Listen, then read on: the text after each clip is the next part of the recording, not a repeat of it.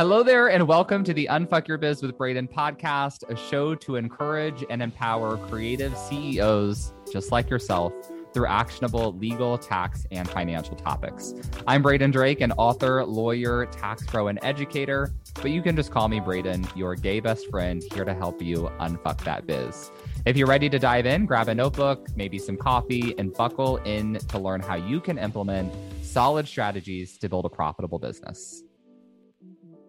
Hello, friend, and welcome back to the podcast. As always, this is your host, Braden, and today I am joining you from my dark but like oppressively lit uh, home office. If you see any video clips from this, you're going to be like, why does it look so different?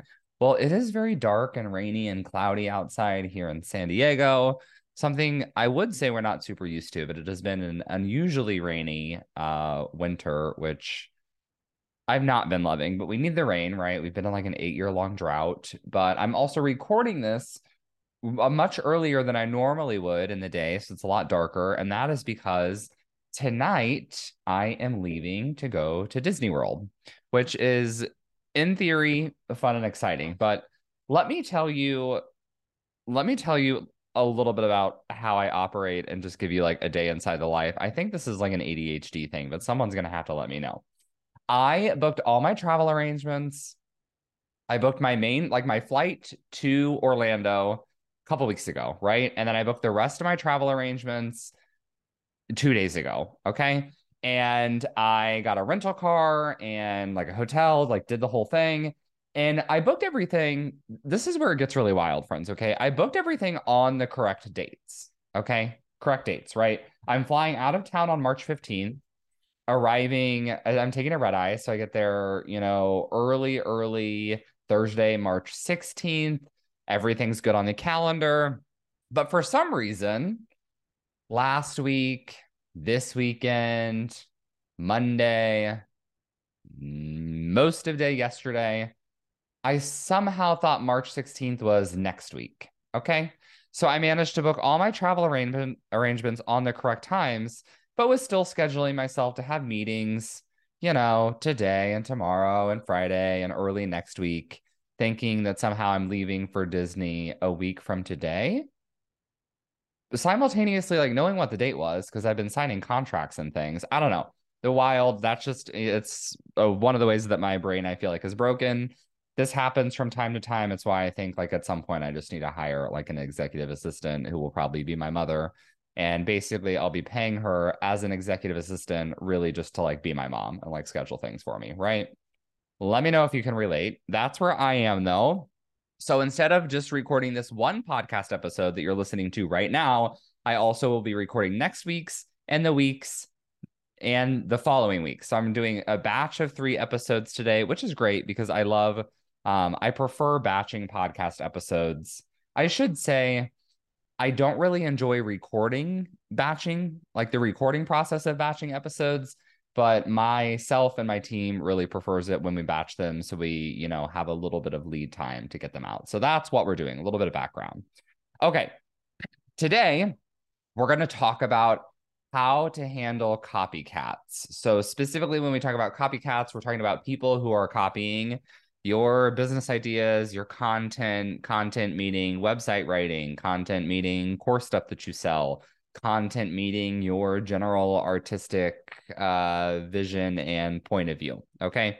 This is something that I've been seeing more of as I've started promoting my legal subscription. If you haven't already checked that out, that is kind of our th- theme of the month. It's the thing that I'm promoting.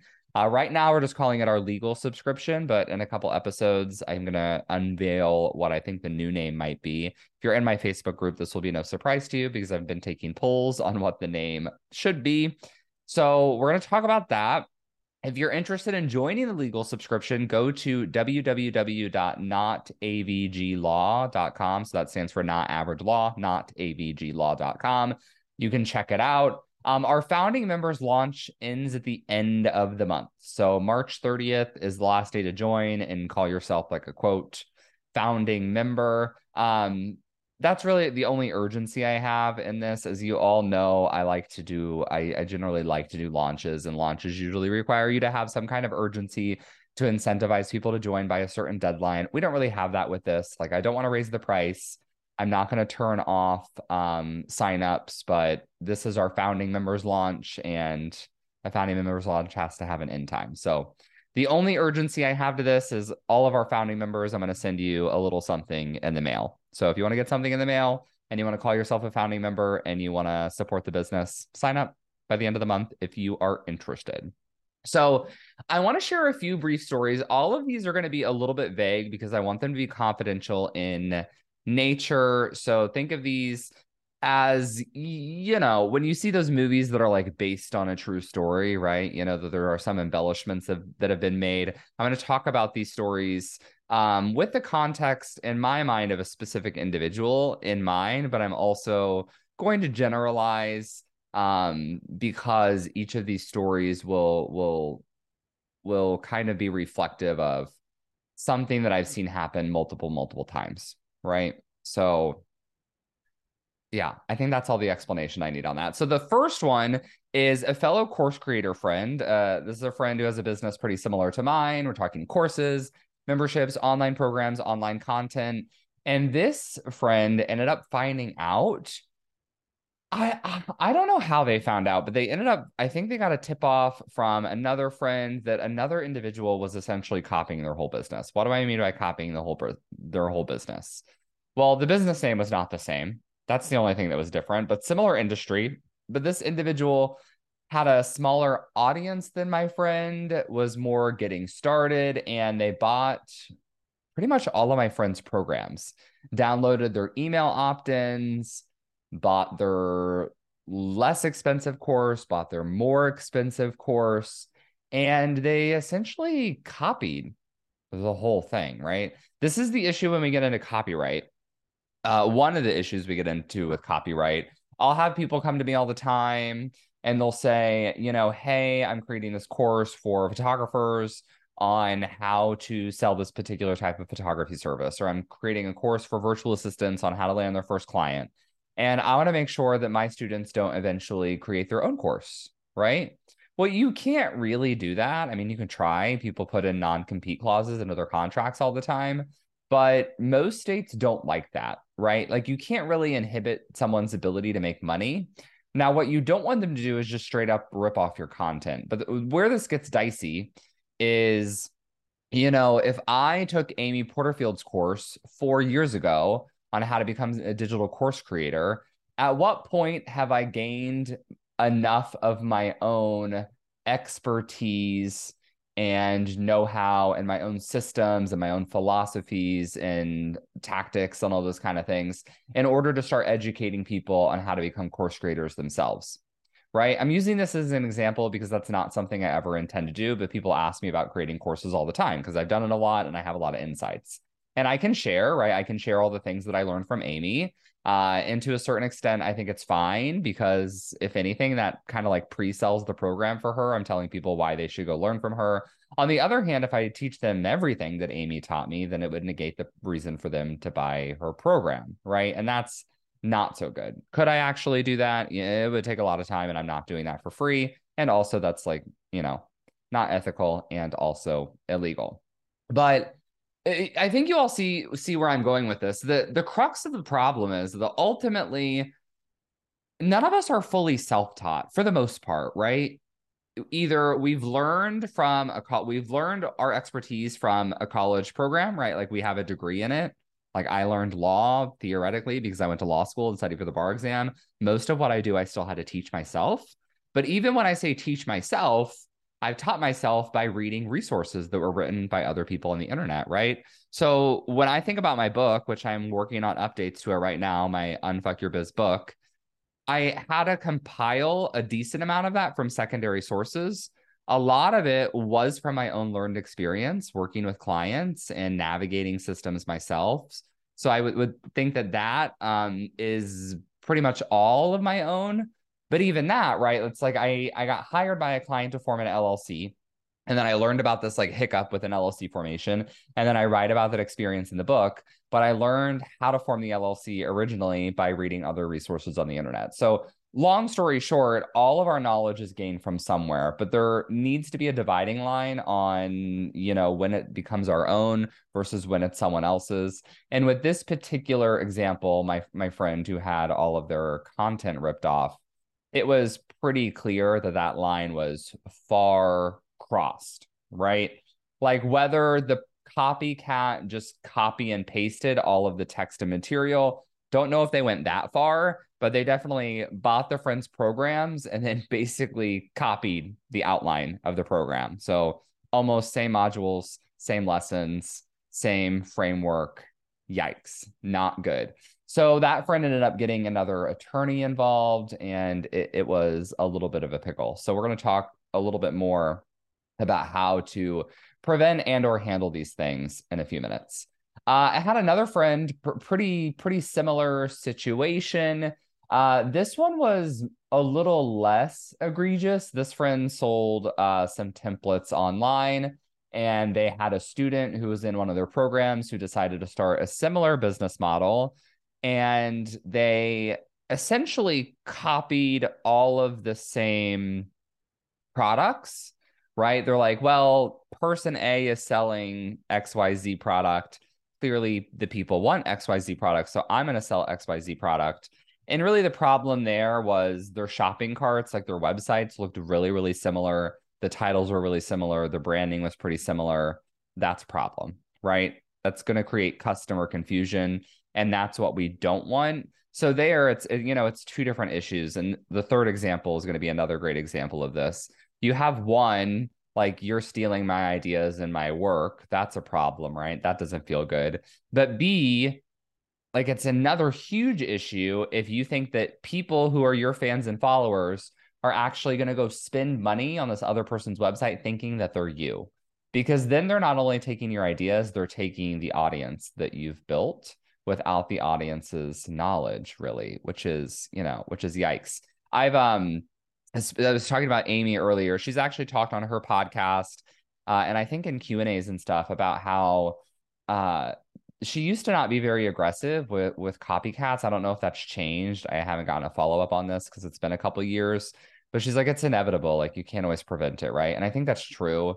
There are always people on Instagram. I see this in Facebook groups um, usually students of the educator will go post in the group like oh i got this dm from this person telling me i could buy this educator's entire program for $50 right? Like they ripped it off they copied it they're reselling it like essentially on the black market uh somewhere on the internet. And what i find nice is most of the time people are not going to buy it right? There are people out there who are going to buy it but the people who are actually fans and followers of that educator uh, or whomever are not going to buy it because they understand that that is ethically and morally not okay. Um, so yeah, do with that what you will. So that was the se- second example. Third example is a an, an artist friend who had a copy who's had a, a copycat themselves. So this individual has a pretty distinct artistic style. They sell uh, paintings and other artwork in this style. And they had someone who kind of slid into their DMs and was like, oh my God, I love your work. And before long, this person was making almost direct copies of the artwork, right? And this one was this was something I had to research because I wasn't really sure how that worked, right? Because if I decided I was going to paint my own version of the Mona Lisa, and then sell the Mona Lisa, like, is that a copyright violation? Like, A, it's probably ar- already out of copyright. B, like replicas are fine, right? Because you could buy prints and posters of artwork. But this, I think, actually was a copyright issue. You know, consult your own expert on that if you run into this similar type of problem. But these kind of issues, they happen all the time. I think inspiration is fine, but copying and theft is not fine. And when we're dealing with copycats, this is uh this is kind of the border that we're on. I actually wrote if you went and looked at the not AVG law, the not not your average law firm website, um, I talk a lot about the legal and tax gremlins and how you know they're kind of like after after you and your business because it really gets at a feeling that I think a lot of us have. And one of them I named copycat Carla, so you can just imagine that our copycat in each one of these examples is copycat Carla. That's what we'll call her. No offense if your name happens to be Carla, but I just like an alliteration. So that's the name that I picked. So what can we do? What can we do about copycat Carla? Well, we can file, we can we can get copyrights. So I'm going to read you an excerpt from my book about copyrights. All right. Copyright basics. First things first, we need to review some vocabulary. We have copyright, uh, R I G H T. So copyright with an R. That's the legal thing we're talking about here. And then we have copywriting or copyright with a W that's written stuff, right? So you hire a copywriter to write things for you. You hire a copyright with an R lawyer to legally copyright things for you. So right equals legal rights with an R. W equals writing. Uh, and yes, I have copywritten or I have filed a copyright on the copyright inside of this book. Confusing.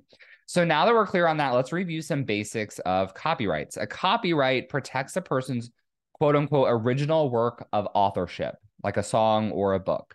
There are three requirements the work must meet to be deemed a work of authorship. One, it must be original, meaning it's the author's own work. Two, it must be fixed in a tangible expression. It can't just be an idea in your head. It must be recorded on paper, in a photograph, in a video, etc. Three, it must have some type of creativity associated with it. For example, if it just just an appendix uh, with a list of trademark classes. Often people will give the example of a phone book which is just a list of name and phone numbers. That's not like there's no creativity associated with that. Um, so that's not copyrightable. You obtain a general co- you obtain gener- general copyright privileges as soon as you create your own work. This is commonly misunderstood so as soon as you create a thing, as soon as you write something, as soon as you create a piece of art, you own the copyright to that. Registering the work with the US Copyright Office is what gives you added protections. Registration allows registrants to more easily defend their works. Absent a registered copyright, owners must show monetary harm to legally pursue someone. For example, if someone ripped off large portions of my book, Unfuck Your Biz, and tried to take legal action without a registered copyright, I'd be limited to suing them for my actual damages or the amount of money I lost due to them getting the knockoff rather than my book. That's tough to do. I'd have a hard time proving those people would have purchased my book if not for the counterfeiter. However, a registered copyright would allow me to sue for money plus attorney fees without actual proof of damages. This is great if you actually plan to sue, but beyond that, it's a serious piece of negotiation leverage when you're dealing with copycat Carlas. Assuming you are in the receiving end of my wrath pursuant to a copyright violation, which email would cause you to take me more seriously? So these are two examples. Email one. It's been brought to my attention that you've been using portions of my book without my consent in violation of my copyright. Attached, you will find the cease and desist letter. Please cease the violating activity sign the attached agreement and return it within the next seven days. Email two. It's been brought to my attention that you've been using portions of my book without my consent in violation of my registered copyright, file number 3423462345. I have notified my attorney regarding this matter. She is prepared to file a copyright claim against you, seeking $20,000 in damages plus any incurred attorney fees. Attached, you will find the cease and desist letter. In order to prevent further action, please cease the violating activity, sign the attached agreement, and return it within the next seven days. So, which one sounds more serious to you? Email two is definitely more likely to elicit a swifter response, right? We could also threaten legal action in email one, but it would be more of a hollow threat. If someone forwarded that email to me, I tell them they likely don't have too much to worry about if that person's copyright isn't registered. Using the copyright symbol. So this is the C with a circle around it. The copyright symbol is very similar to our trademark symbol with one important difference. The copyright symbol also puts people on notice that the work is yours.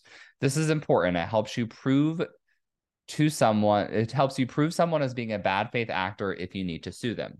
That translates to higher amounts for which you can sue. It also gives you more leverage in a negotiation.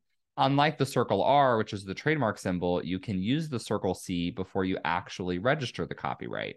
Go slap that symbol on everything, provided, of course, that the thing you're making meets the three copyright requirements I already outlined. Copyright ownership. Copyright is owned by the author or creator of a work. This is the default rule. The primary exception to this is works made for hire. Works created by employees are presumed to be works made for hire and are owned by the employer. Works created by contractors can be deemed works made for hire if that contractor signs a valid work made for hire agreement. I typically include work made for hire clauses in each of my contractor agreements. You can get those in the contract club. I typically include, okay, I already said that. this work provides, provided, this works provided that the type of work falls within one of the allowable statutory categories. The statutory categories are surprisingly limited. For this reason, I highly recommend asking any contractors creating copyrightable work to sign a copyright release and transfer of ownership. The bundle of rights. A copyright provides a collection of rights, including the right to reproduce the work, the right to display or perform the work, the right to distribute the work, and the right to create derivative works. The owner of a copyright can't transfer or sell any or all of these rights. It's why contract language around copyrights gets so tricky. We call transfer of the full bundle of rights an assignment. Transferring some rights is typically deemed a license. Licenses can be limited to just one of the rights, like the right to distribute the work.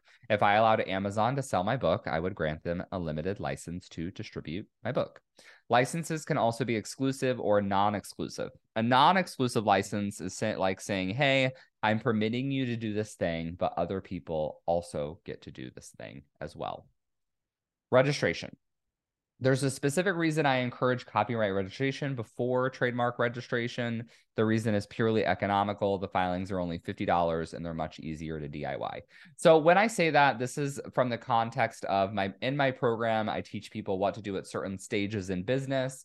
And I recommend copyrights early on in business just because they're not that expensive and they're not that difficult trademarks that's a whole different topic. We can talk about that on a different podcast.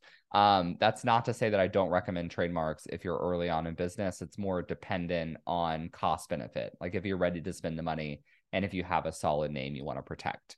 So that was my excerpt on copyrights. I hope that you learned a little bit from that. Um, registering your copyright, like I mentioned, is a great idea. You can register photographs, collections of photographs, books, artwork, really any copyrightable material.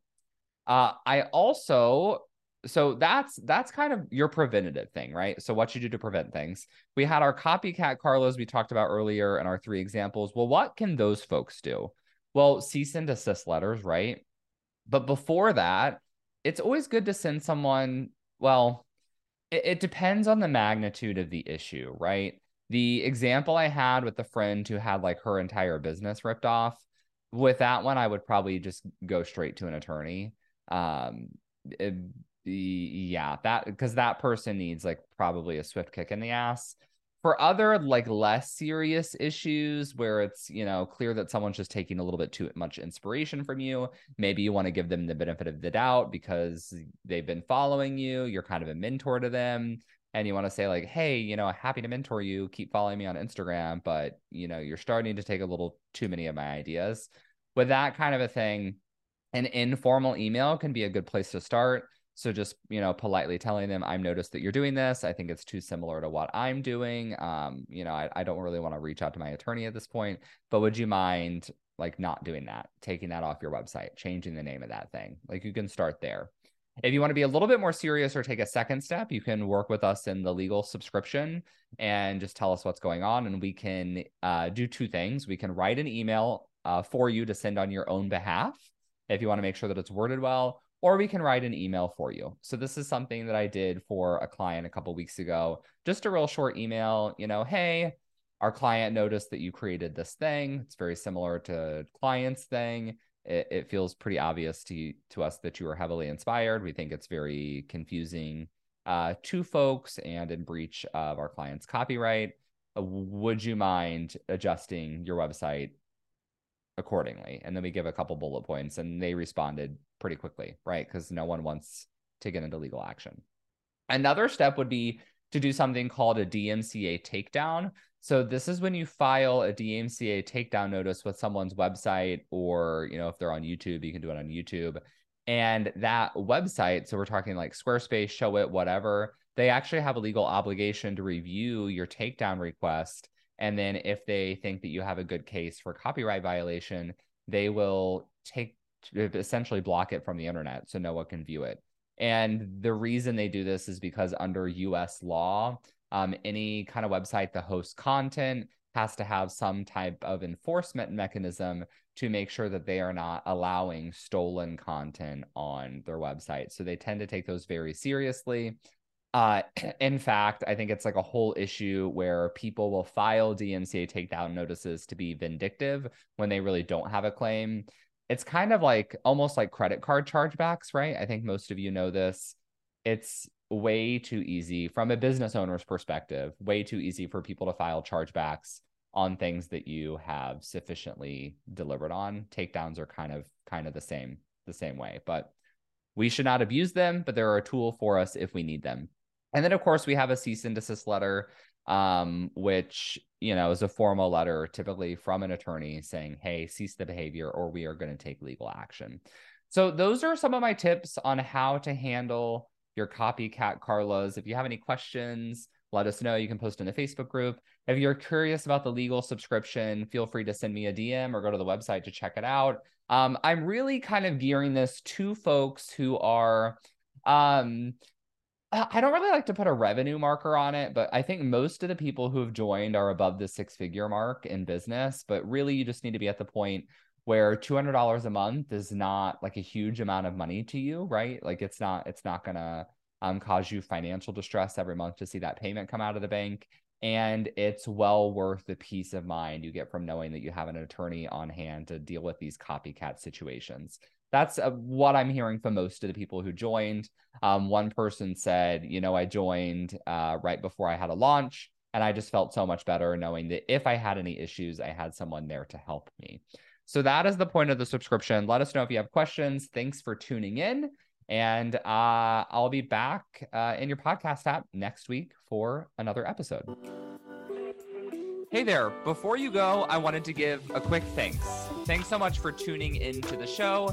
If you loved it, I would love for you to take a screenshot of the episode or snap a quick selfie while you are listening. Share it on social and give me a tag. It'll help other kick ass entrepreneurs like yourself find the show. That's it for today. I'll be back soon with a new episode.